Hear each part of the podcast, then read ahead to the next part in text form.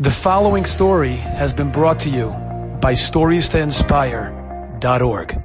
There was a tzaddik, Reb Gershon Henoch of Radzin. He was known as the Baal HaTecheles.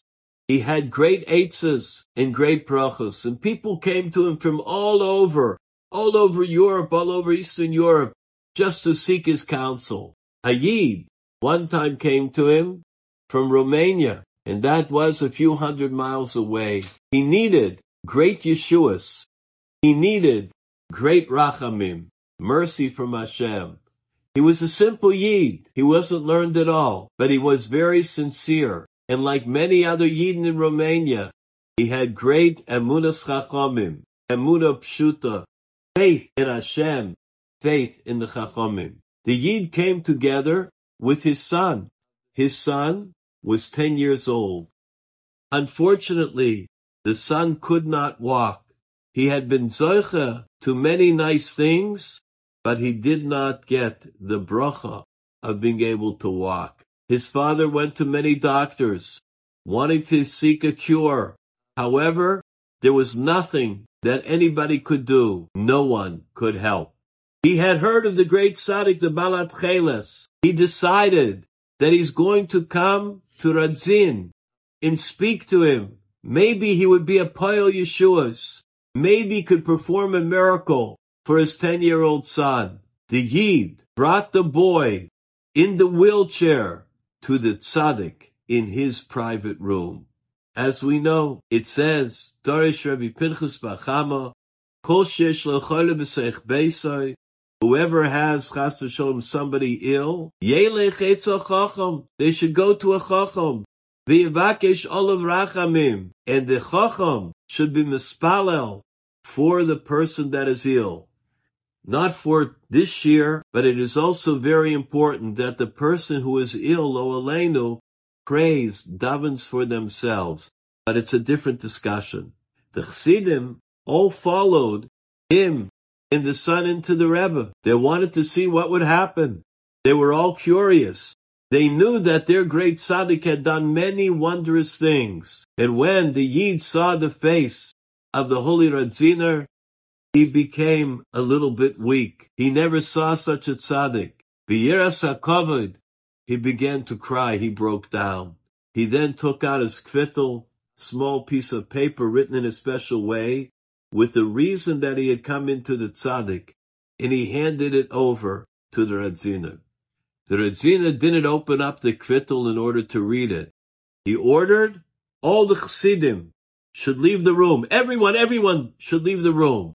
They all left the room, and he instructed that the door be closed behind them. They could not contain their curiosity.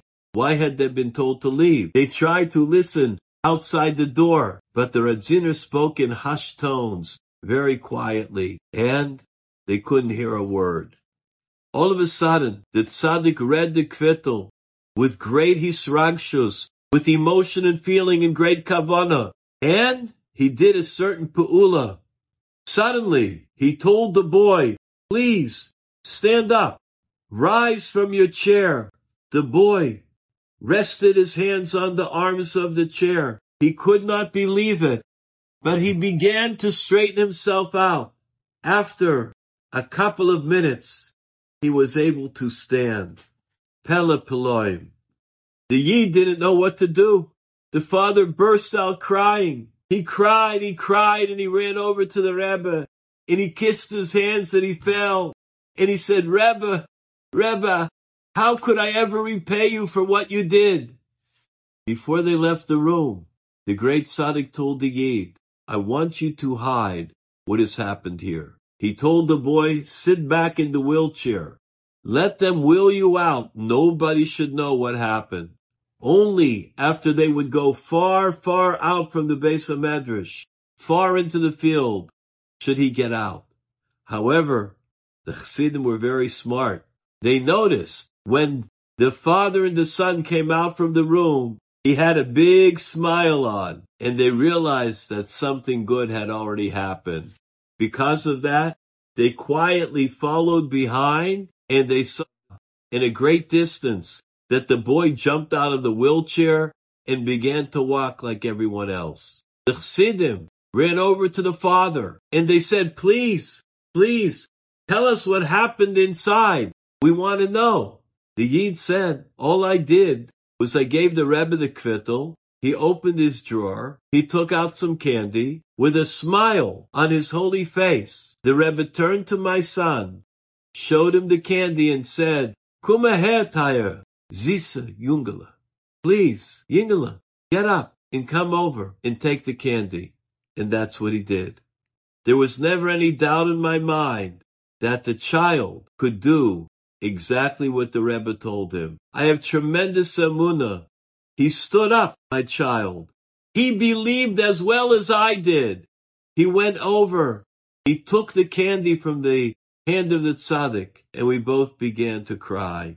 News of the Maifis spread along throughout all the Chassidim. It was like wildfire. They were escorting the Rebbe. They were trying to find out how the nace took place, how the Rebbe did the miracle. The Radziner said, there's no kunz, there's no miracle, there's no trick. When I began to think, what is my own value? Ma enosh kasis kerenu.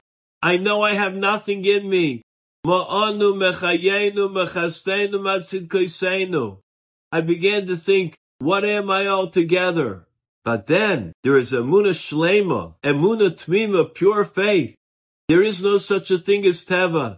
Hashem Yisbarach is the manig. Barei koloi lamos, the one who conducts all of the worlds, the one who created everything. By me in the room, there was no place for thoughts of Mikra or Teva. Inside the room, it was Emuna Shalema.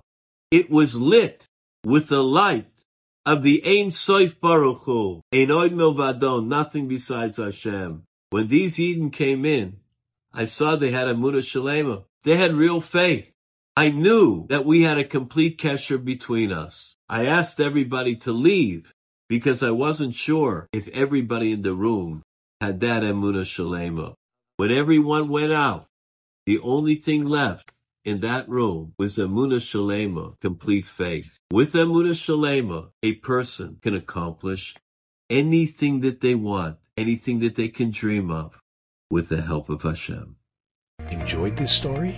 Come again. Bring a friend. Stories to inspire.org.